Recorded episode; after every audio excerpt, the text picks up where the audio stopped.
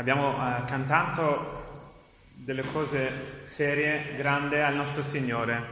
Eh, sarebbe una gioia vivere eh, come abbiamo cantato ogni momento del giorno. Ehm, perché non preghiamo prima eh, che ascoltiamo della Sua parola, che possa usarlo per aiutarci a diventare più come dovremmo?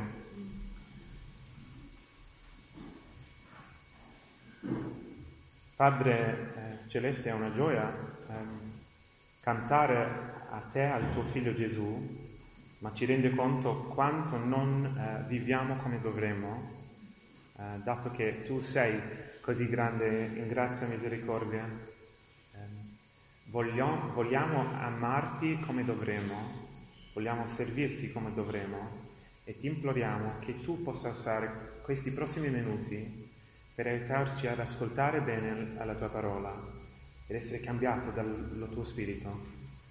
Preghiamo questo nel nome del nostro Signore che amiamo. Amen. Ok. Eh, per iniziare, come di solito, ho una domanda per noi.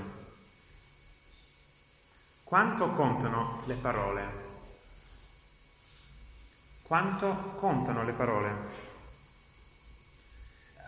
Ci sarà fra cinque minuti, quando in realtà sai bene che ci vogliono dieci. Eh, o la parolaccia gridata senza pensare all'autista disattento nell'autostrada. O il pettegolezzo lasciato sfuggire senza pensare. Quanto contano le parole? Ovviamente sappiamo che in certi contesti contano molto, L'amico eh, che ci raccomanda per il lavoro perfetto, le parole del bimbo carino che ci dice che ci vuole bene, ovviamente le parole del Vangelo che ci danno perdono, riconciliazione con Dio e la vita eterna. Certe parole contano, ma i miliardi di piccole parole irrilevanti che diciamo ogni giorno Ovviamente queste non contano tanto, vero? Quanto contano le parole? Quanti di noi seguono Gesù sanno bene che quello che credono conta tanto? E sappiamo bene quello che Giacomo ci dice, la fede senza le opere è morta, quindi anche quello che facciamo conta tanto. Ma se devo essere onesto, penso molto meno a quello che dico rispetto a quello che credo e quello che faccio.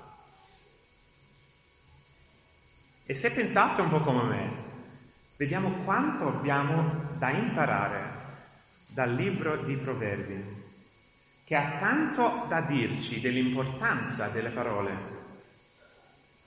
Infatti ci sono così tanti versetti, proverbi, sul tema di quello che viene fuori dalla bocca, che abbiamo una serie di quattro prediche nelle prossime quattro, nelle prossime, prossime quattro domeniche.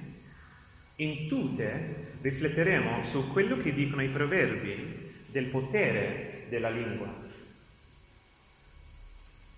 E nella preparazione per questa prima parte della serie mi sono reso conto quanto ho bisogno di sentire cosa pensa il nostro Dio dell'importanza di controllare quello che esce dalla nostra bocca. E per introdurre queste domeniche iniziamo con il nostro primo punto, cioè il titolo della serie, il potere della lingua.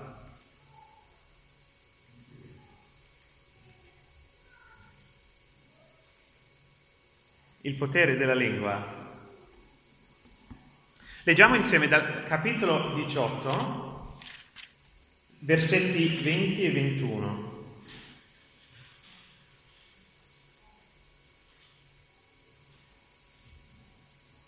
Con il frutto della sua bocca l'uomo sazia il corpo, si sazia con il frutto delle sue labbra. Morte e vita sono in potere della lingua. Chi l'ama ne mangerà i frutti. Vediamo che il versetto 21 ci aiuta nel capire meglio il versetto 20. Entrambi i versetti usano l'immagine di frutto che nutre e sazia mangiandolo. E noi siamo abituati a pensare a quello che mettiamo dentro la bocca per mangiare. Ma qua ci dice che quello che viene fuori dalla bocca è il frutto che nutre il corpo. È un po' strano, un po' diverso. Se saziamo il corpo con frutta matura, ci dà i nutrienti che ci tengono in vita. Se saziamo il corpo con frutta marcia, coperto di muffa, ci fa male. Ed è lo stesso concetto descritto qui con il frutto che viene fuori dalla bocca. O nutriamo il corpo dicendo le parole che ci portano alla vita, o avveleniamo il corpo dicendo le parole che ci portano alla morte, il potere della lingua. Ma dai Luigi, non devi esagerare. Le parole non ci portano proprio alla vita alla morte. Perché deve essere sempre così estrema la Bibbia? Ma se guardiamo nel versetto 21 di nuovo, vediamo che è quello che dice, che dice, morte e vita sono in potere della lingua. Chi l'ama ne mangerà i frutti. E ovviamente, come tutti i proverbi nel libro, è scritto in una frase molto condensata, molto forte, proprio per farci pensare, meditare sul significato. Ma se pensiamo per un po', vedremo che in realtà la lingua è così forte. Forse possiamo pensare ad una vera amicizia nata da una conversazione preziosa o rovinata dopo alcune parole sconsiderate. Il fratello, il fratello o la sorella estranea che ha perso i rapporti con tutta la famiglia dopo quella terribile conversazione. O quelle parole cattive dette nella rabbia ad un fidanzato che dopo non ti ha mai più guardato nello stesso modo. il lavoro ottenuto semplicemente perché si trovava nel posto giusto e ha detto la cosa giusta alla persona giusta al momento giusto. L'intera vita cambiata a causa della lingua. La storia è piena di esempi in cui con solo una parola la vita di una persona, di un intero popolo, è stata persa o salvata. Se guardiamo indietro all'inizio dell'anno, eh, forse ci ricordiamo della storia di Esther e di come la parola di Mordacheo ad Esther e le parole successive di Esther al, al re Assuero hanno salvato non solo le loro vite, ma anche le vite dell'intera nazione di Israele. E le stesse parole significavano la morte per i loro nemici. Poche parole possono cambiare l'intera vita. Morte e vita sono in potere della lingua. Il potere della lingua. Ma questo proverbio non dovrebbe essere limitato solo a quei momenti che succedono una volta nella vita, in cui sei in un pericolo così terrificante e imminente. No, se leggiamo il versetto, i versetti 20 e 21, vediamo che ci stiamo ricordando che il frutto che cresce ogni giorno dalla bocca tutto quello che diciamo è quello che mangiamo. È questo frutta che ci nutre o ci avvelena, che porta la vita o la morte. Le parole carine o cattive, ripetuto dal marito alla moglie nel corso degli anni, che le fanno fiorire o appassire le parole amare che avvelenano, che avvelenano colui che gli permette di uscire giorno dopo giorno, o la crescita graduale di uno spirito pieno di gratitudine nella persona che scegli di ringraziare gli altri e Dio per ogni benedizione. Parole che portano noi stessi e quelli che ci ascoltano alla fonte della vita il Signore Gesù e le parole che ci portano lontano da Lui. Morte e vita sono in potere della lingua. Il potere della lingua. Ci rendiamo conto quanto contano le parole? Quanto è potente la lingua? Ho pensato un po' al perché è così difficile per me, per noi, credere che le parole sono così eh, importanti. Forse è perché viviamo in una cultura in cui l'idea di una verità universale è stata corrosa. Eh, una cultura in cui le parole non contengono più un significato destinativo. Eh, forse è perché viviamo nel mondo dei social media in cui è più importante rispondere immediatamente che scegliere con cura le parole. Ovviamente alla base non vogliamo credere che le parole sono così importanti perché il desiderio di mentire, di dire una cosa e intendere un'altra, è uno dei tratti distintivi della condizione umana. Satana è descritto nella Bibbia come il padre della menzogna. Lui odia la verità. E fuori Cristo tutti noi siamo i suoi figli. Ma il nostro Dio è un Dio che parla. Ha creato il mondo con la parola. Il suo modo di rivelarsi è tramite le parole. Quindi le, le parole contano. Morte e vita sono in potere della lingua. Ed il nostro secondo punto oggi deriva logicamente dal primo. Dato che, dato che la lingua è così potente, bisogna tenere la bocca sotto sorveglianza. Bisogna tenere la bocca sotto sorveglianza. E da questo punto del messaggio permettetemi di fare una piccola parentesi per parlare di due problemi che potremo avere leggendo dal libro di Proverbi insieme.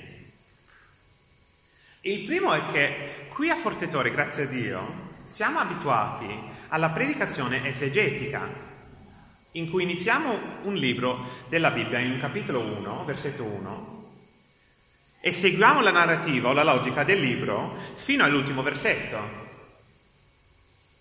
Eh, se la prima domenica facciamo capitolo 1, la domenica successiva faremo capitolo 2, eccetera. E di solito dovrebbe essere così. Vogliamo leggere la Bibbia nella maniera in cui era scritta. Ma i proverbi non sono scritti per essere letti così. Almeno dopo il capitolo 9 sembra voler essere, non, sembra, non sembra voler essere eh, letti, letto così. Anzi, Ogni proverbio è un pasto a sé così ricco, così denso, che ci vuole tempo per apprezzare i sapori particolari di ogni boccone.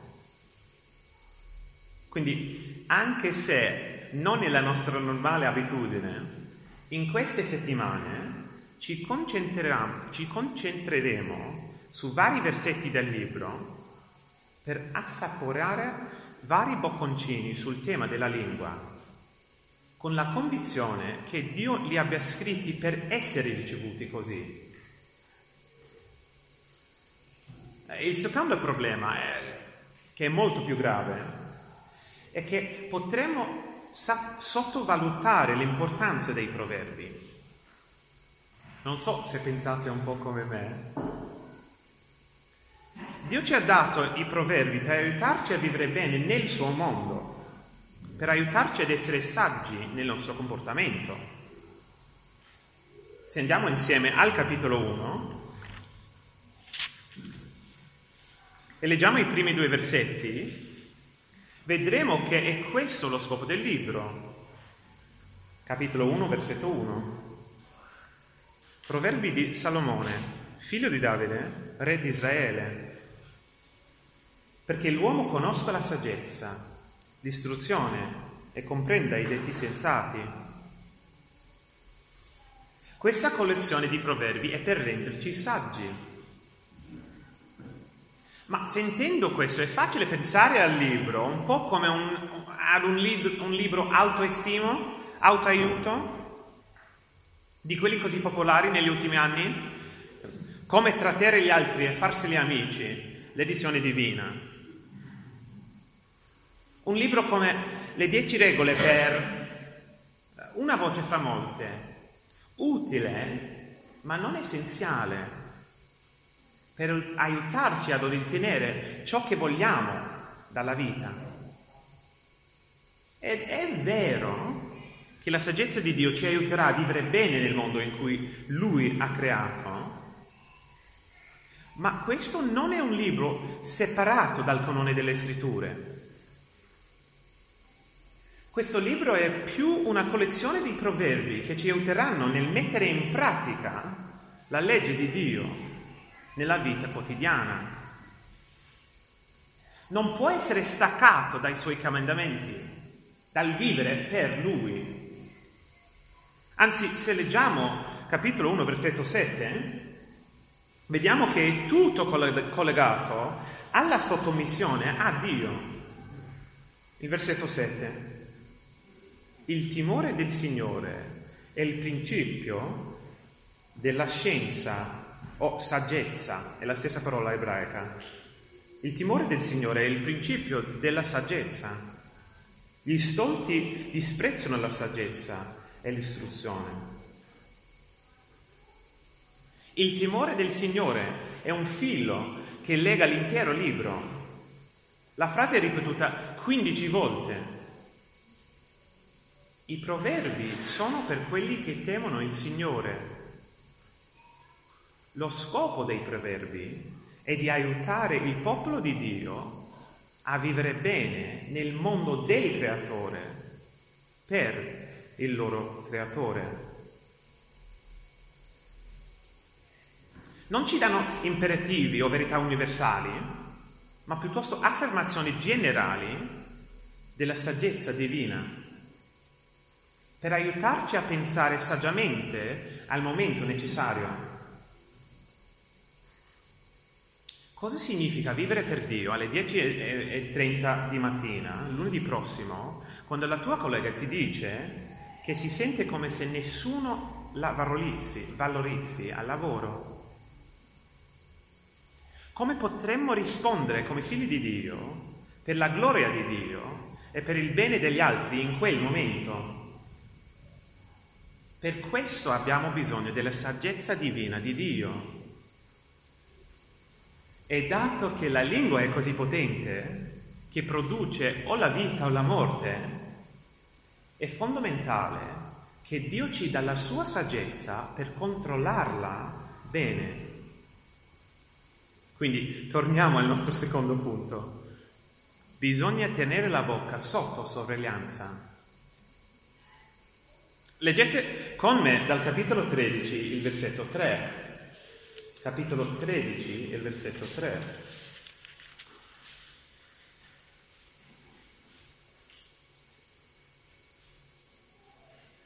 Chi sorveglia la sua bocca preserva la propria vita. Chi apre troppo lab- le labbra va incontro alla rovina. Avevo paura pensando di parlare di questo versetto, perché sapete quanto spesso apro la mia bocca in conversazione. Anzi, ho pensato per più di un mese, che forse Giampaolo avrà pensato se Luigi deve predicare questo sarà più difficile dimenticare di applicarlo a se stesso. Ma è vero, no? Una bocca sempre aperta dirà tante cose che non dovrebbe.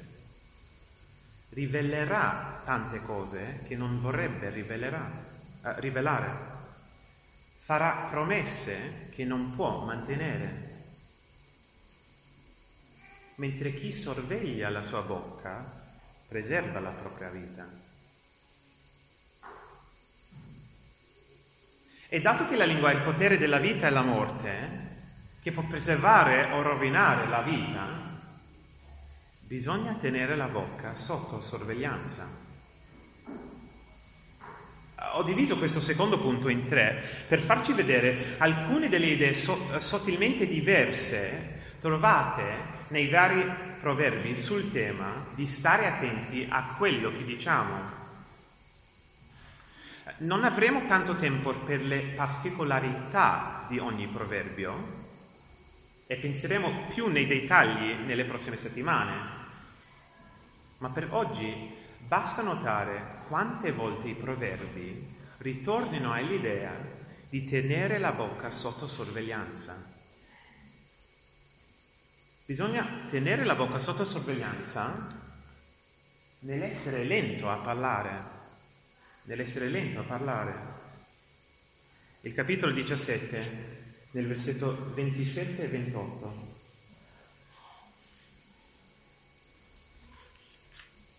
Capitolo 17, il versetto 27. Chi modera le sue parole possiede la scienza, cioè saggezza, e chi ha lo spirito calmo è un uomo intelligente.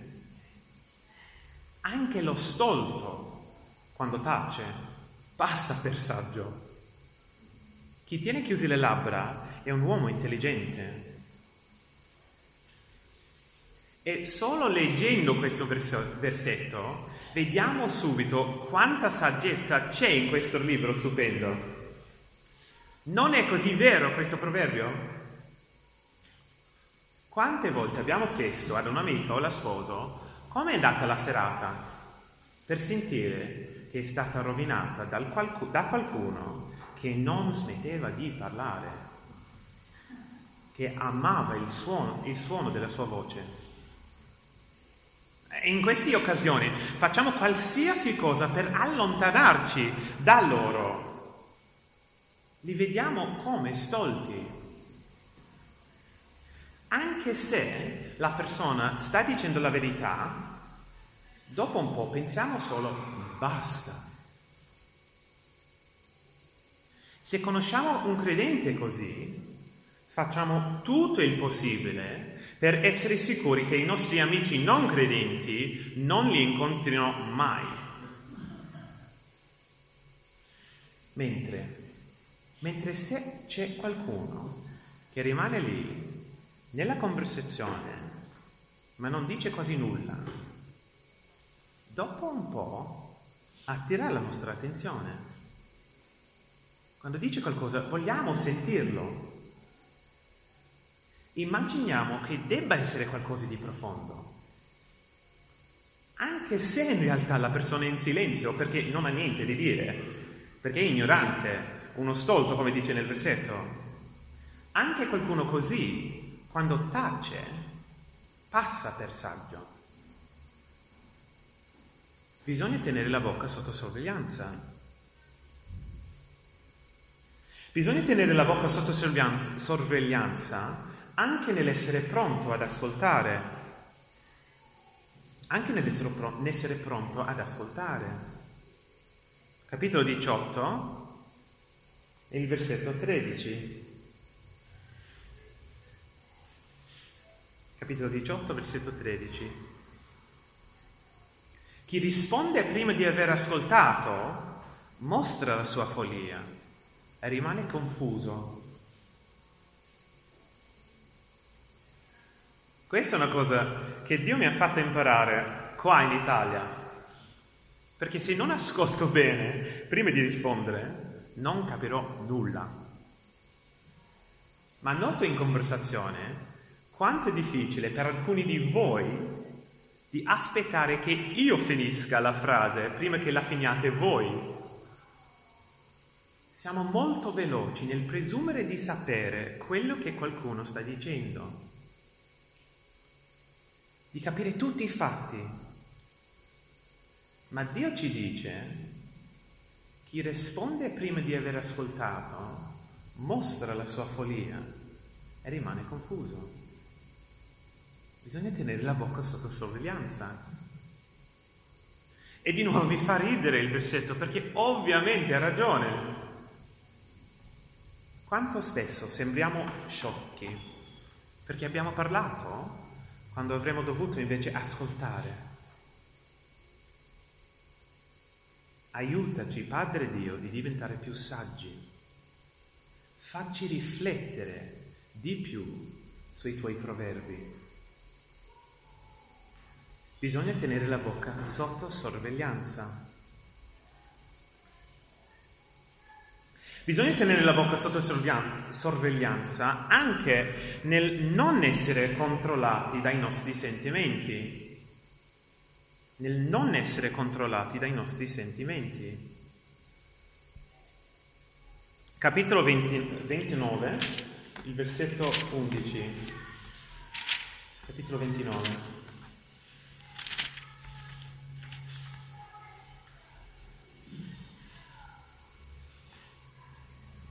Dal versetto 11. Lo stolto dà sfogo a tutta la sua ira, ma il saggio trattiene la propria. La nostra cultura apprezza la libertà di esprimerci forse più di ogni altra libertà. Gli oroscopi ci dicono di liberarci dalle nostre inibizioni, i terapisti ci dicono di smettere di sopprimere come ci sentiamo veramente. A chi importa cosa pensano gli altri? Fai o dici quello che ti sembra giusto. Dio in questo è molto contro lo spirito della nostra età. Lui dice che c'è una bellezza, gentilezza, saggezza nel non dire quello che ti va di dire. È come quelli che non vogliono continuare a soddisfare la carne, ma invece vivere per Gesù. Ovviamente non vogliamo essere più controllati dai nostri sentimenti. Lo stolto dà sfogo a tutta la sua ira, ma il saggio trattiene la propria. Bisogna tenere la bocca sotto sorveglianza.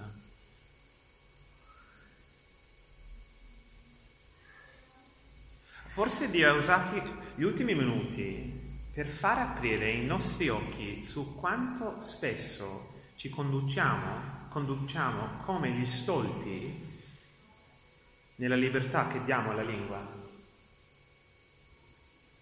Forse è la prima volta da anni a questa parte e abbiamo passato mezz'ora riflettendo sul pensare molto di più prima di aprire la bocca o rispondere su Facebook. Essendo una persona che vuole vivere per Gesù e non minare il Vangelo con le altre cose che escono dalla mia bocca, mi ha fatto rendere conto di quanto deve iniziare a disciplinare la mia lingua. Forse, forse sarebbe saggio per ognuno di noi scegliere un proverbio ogni settimana per le prossime quattro e passare 5-10 minuti ogni giorno a riflettere su quello, affinché Dio possa renderci più saggi nel nostro discorso. E se sei qui oggi e non stai ancora seguendo Gesù, per favore non pensare di mettere in pratica questi proverbi prima di ravvederti e mettere la tua fiducia nella morte di Gesù al nostro posto. La Bibbia dice che siamo tutti stolti di natura ed è impossibile vivere nella vera saggezza di Dio se non lo temi. La cosa più saggia che potresti fare e chiedere ad un vero credente qui come posso essere riconciliato con Dio dopo una vita vissuta come uno stolto. E finalmente, dato che abbiamo tutti visto stamattina quanto spesso ci comportiamo come stolti nell'applicazione del libro, Sarebbe strano non ringraziare Dio Padre per la bellezza dell'unico uomo veramente saggio, l'unico infinitamente più saggio di Salomone. Non sarà una gioia passare eternità con lui che ha sempre, ha sempre tenuto la bocca sotto sorveglianza. Non sarà una gioia passare l'eternità con lui che non ha mai detto la cosa sbagliata al momento sbagliato. Non sarà una gioia passare l'eternità con lui che ha scelto ogni parola con una precisione perfetta.